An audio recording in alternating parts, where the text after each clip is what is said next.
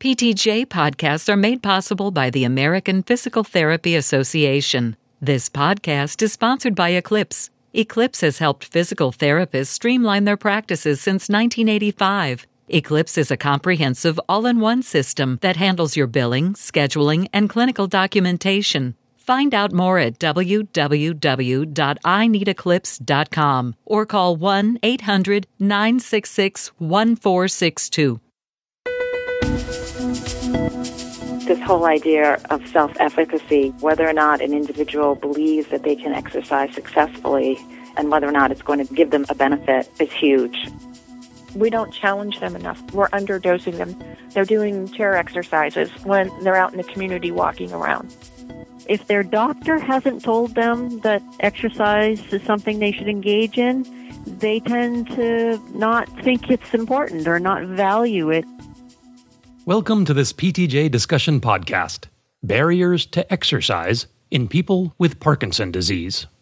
In this discussion, Dr. Terry Ellis, the lead author of a multi-center study on this topic, and Dr. Jennifer Brach, analyze the results of the study, and discuss approaches to enabling people to exercise over the course of a degenerative disease. And now, here is our moderator, PTJ editorial board member, Dr. Kathy Gill-Body. Welcome to this podcast, which will focus on discussing a really interesting article that was recently published in Physical Therapy entitled Barriers to Exercise in People with Parkinson Disease. Authors on this article are Terry Ellis, Jennifer Boudreau, Tammy DeAngelis, Lisa Brown, Jim Cavanaugh, Gammon Earhart, Matt Ford, Bo Foreman, and Lee Dibble. I'm delighted that two colleagues are able to join us in this discussion. First, the lead author on this article, Dr. Terry Ellis, who is the director at the Center for Neurorehabilitation in the Department of Physical Therapy at Sargent College of Health and Rehabilitation Sciences at Boston University. Terry, thanks for joining us today. Thank you, Kathy. I'm happy to be here. Also with us is Dr. Jennifer Brach, Associate Professor in the Department of Physical Therapy at the University of Pittsburgh. Hi, Jen, and welcome. Thanks, Kathy. I'm happy to be here as well. Now, I thought that this article brought forward many considerations that directly impact clinical practice in terms of adherence to exercise. So, what I'd like to suggest is that we start our discussion by asking Terry to give us an overview of the study and also an explanation of what led she and her co investigators to study barriers to exercise in this particular population. Okay, so as a physical therapist in clinical practice, as well as someone who does research, we're sort of always struggling with how to keep people exercising over the long term, particularly people with a chronic progressive disease we all know that it's important for them to not only engage in exercise, but to be able to sustain it over the long term. So we wanted to learn more about the difference between those people who exercise and those people who don't exercise so that we could understand more about those barriers with the idea that we could address some of these barriers in clinical practice. In this study, we had a sample of 260 people with Parkinson's disease and the sample had a mean age of about 68 and they had mild to moderate Parkinson's disease. We separated the sample into people who exercised and people who didn't exercise. And we determined this using the readiness to exercise scale. People were considered exercisers if they engaged in exercise at least three days a week for 20 minutes over a six month period or more. And we validated these findings using the PASE, which is a physical activity scale for the elderly, and a step activity monitor. What we found in our study was that there were three barriers that were retained in our multivariate regression model. And the three key barriers that separated the exercises from the non-exercises were the following three things. Low outcome expectation, lack of time to exercise, and fear of falling. So what we concluded in our study was that low outcome expectation of exercise, lack of time to exercise, and fear of falling appear to be important perceived barriers to engaging in exercise among community dwelling people with Parkinson's disease. Great, thanks, Terry. Jen, would you like to ask a question or a comment? Sure, Kathy. Terry, I really enjoyed reading your article, found it quite fascinating. But I do have a couple questions that I was hoping that maybe you could clarify for me. Sure. The methods were, I thought, excellent. And your rationale for stratifying your analyses based on gender, age, and disease stage were very well explained in the introduction. But what I found interesting was that when you examine the differences in your demographic characteristics between your exercisers and your non-exercisers, there were two variables in particular that differed between the groups. One was depression, and the other was duration of disease. So first about the depression. Do you think that since the non-exercisers had a higher level of reported depression on your depression scale, that that might actually impact their barriers to exercise? That's a great question, Jen. When we look at our actual scores related to depression, in both groups, the scores were considered subclinical. So, in other words, although the non exercisers scored a little higher, meaning they had worse depression, their scores were still in the normal range. However, if you look at the standard deviation, it's a bit large, suggesting that there's probably some people in that non exercise group that were in the sort of mild depression group. So there is a potential that it could be a factor. However, one of the barriers that we included in our model that was part of this test that we use was a statement saying that it is difficult to exercise if I feel depressed. And that variable did not stay in our multivariate model, suggesting that it was not a significant factor. You know, depression is very common in people with Parkinson's disease and is often underdiagnosed and is something that's modifiable with pharmacological treatment. And possibly even exercise. Yeah, and possibly exercise. you're right. You're right. So the other thing I was interested in is the disease duration. I know you had stratified by the Hoehn and Yahr score, and I'm wondering if the disease duration might represent something slightly different in that the longer the person has been diagnosed or has been dealing with the disorder, that maybe they're starting to become more discouraged or have lower expectations on their outcomes. Was there any thought to stratify the analysis by disease duration? Yeah, we didn't do that here, but I think it's a good suggestion. I also think because we use the Hoehn and Yahr stages, it's a very crude measure when we looked at disease severity. And had we used something like the Unified Parkinson's Disease Rating Scale, we might have seen a bigger difference between the groups. But I do think there could be a difference in how people think about exercise and what their outcome expectation might be over time. That's a great point. So the other thing that I thought was really interesting is the non-exercise group had a fair number of steps, 7,000 steps. And that seems like quite a lot of steps. And the other point as well is that a low percentage of your sample was non-exercisers. So how well do you think your population represents the population of community dwelling persons with Parkinson's disease? Mm-hmm, and mm-hmm. could that impact the barriers? Yeah, I think this is a great question, a huge point. I think because we do exercise trials here, and when we recruit subjects, the people who want to be in the study and they're the first at the door are the people that are already exercising. And, you know, because we're known for that, and that's what people come here for, we're much more likely to attract an already active sample. And so I think this is true of many of the studies that are done in exercise in general, whether it's people with Parkinson's disease or not. So I do think that this was a very active group. So that being said, do these results generalize? Do we know if these same barriers would emerge? If the group was more sedentary. You know, we don't know the answer to that. Unfortunately, that's the difficult crowd to attract into a study. You know, people that are sedentary and people who don't necessarily want to come out and go to a clinical site. The people who need our help the most and are the least active exactly. are the hardest to get in to study. Absolutely. I think they could benefit the most. They need the most attention. Exactly. That's a big issue. So I wanted to ask a question as well. In your introduction, you mentioned that access to exercise and knowledge of exercise and cost are some other barriers that have been cited in the past. And I wondered if those items were included in this study, if they were assessed for this population. Yeah, that's a great question. And because when we use a standardized barriers scale to conduct this study, although that allows us to compare our results to other studies and to use a standardized validated measure, it prevents us from looking more broadly.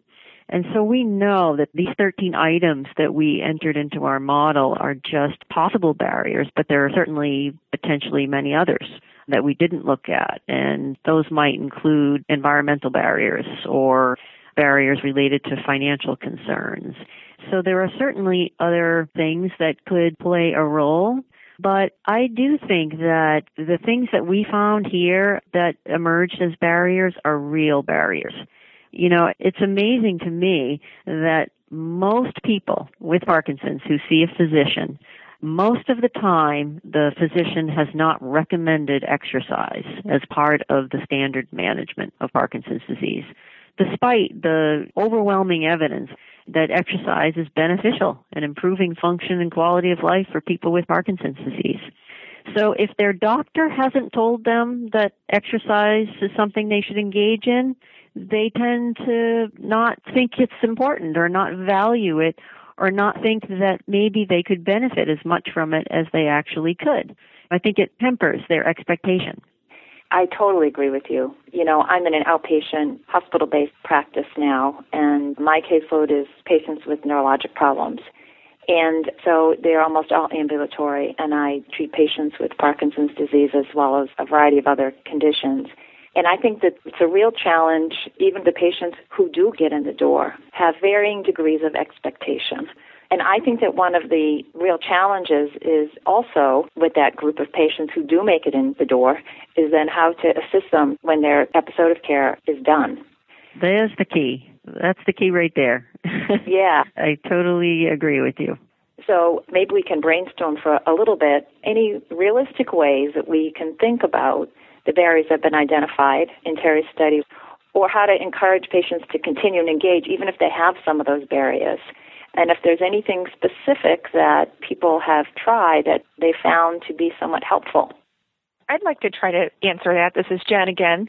I think one of the points that Terry made was really interesting in that we often do not recognize the importance of the physician's input. Mm-hmm. Now, I don't primarily work and treat patients with Parkinson's disease. My area is looking at health and wellness in community dwelling older adults and trying to get them to engage in exercise.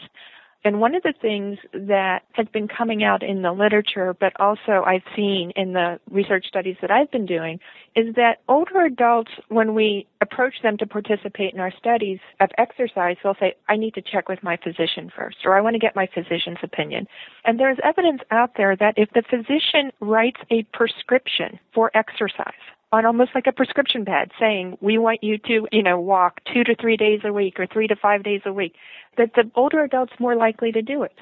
So you wonder if physicians, they're writing prescriptions for other medications. Why couldn't they be writing a prescription to encourage exercise or physical activity of some sort? I think that's a great idea. It may work. And then the other thing is we're trying to develop some health and wellness programs of group exercise classes one of the things that we have found is that many of the programs out there for older adults actually sell the older adults short. We don't challenge them enough. We're underdosing them. They're doing chair exercises when they're out in the community walking around. So I think there is a real need for people to be thinking about some of these group exercise programs for older adults and making them more challenging so that when the patient is finished with their episode of care and physical therapy that they have something that they can transition to. And not only that that program's in place, but there is that connection between the clinician and the person out in the community doing the wellness. Yeah, I think those are great suggestions, Jen. This is just such a huge issue in our practice. I think that the typical way that we manage people with chronic progressive diseases is just not good enough. We generally see them in the middle to later stages of the disease more often than the beginning when they already have developed problems and we discharge them with a home exercise program and many times without any follow-up and they're left to their own to perform an exercise program that is static in nature, isn't modified, doesn't change, doesn't adapt to meet their needs over time, and they stop doing it. You know, we should have more of a secondary prevention model where we see people when they're diagnosed early on. And what's amazing to me is that I hear physicians say, well, I don't need to send them to you early because, you know, they're not having any issues yet.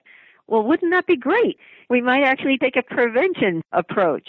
And one of the things I say to them is, you might not think they have any issues yet, but actually we do something like the six minute walk test, and they are in fact walking more slowly than you would expect someone at their age to walk without Parkinson's disease. So we do pick up things early on, and we could address these things early when they're most modifiable. Right. And then we would give somebody an exercise program at that point, and then I think we should have them come back right? And here in our practice, we have people come back on a regular basis, and we have more of a model where we follow them over the course of the disease.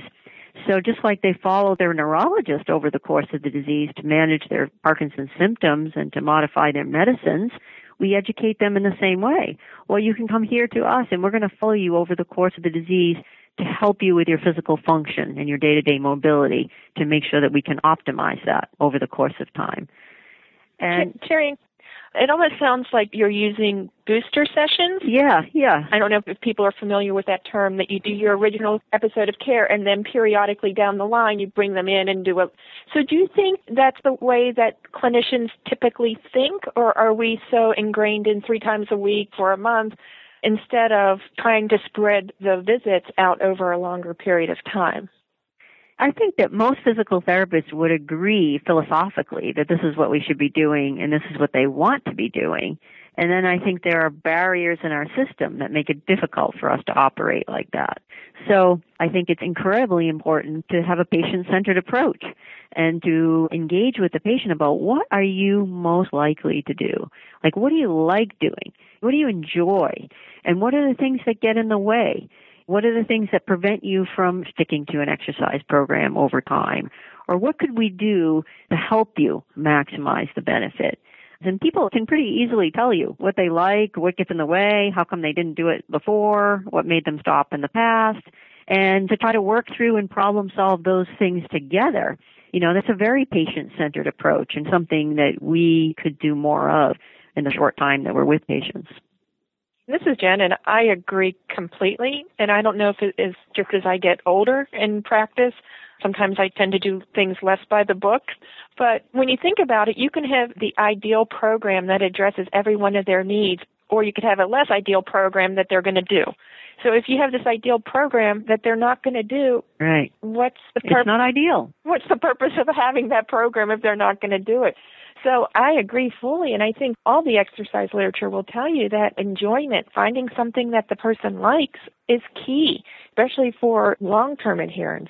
Yeah, we do a standardized intake in our clinic, and one of the questions that we do at that initial history is, what's your current activity and exercise level? And we get into the specifics, and then are there things that you used to do that you no longer do? And I find that question really helpful. It sort of starts to tick right away. Oh, this is somebody that used to run the treadmill. So maybe running a treadmill is not a goal, but maybe walking on one, holding on to start, maybe that is a goal.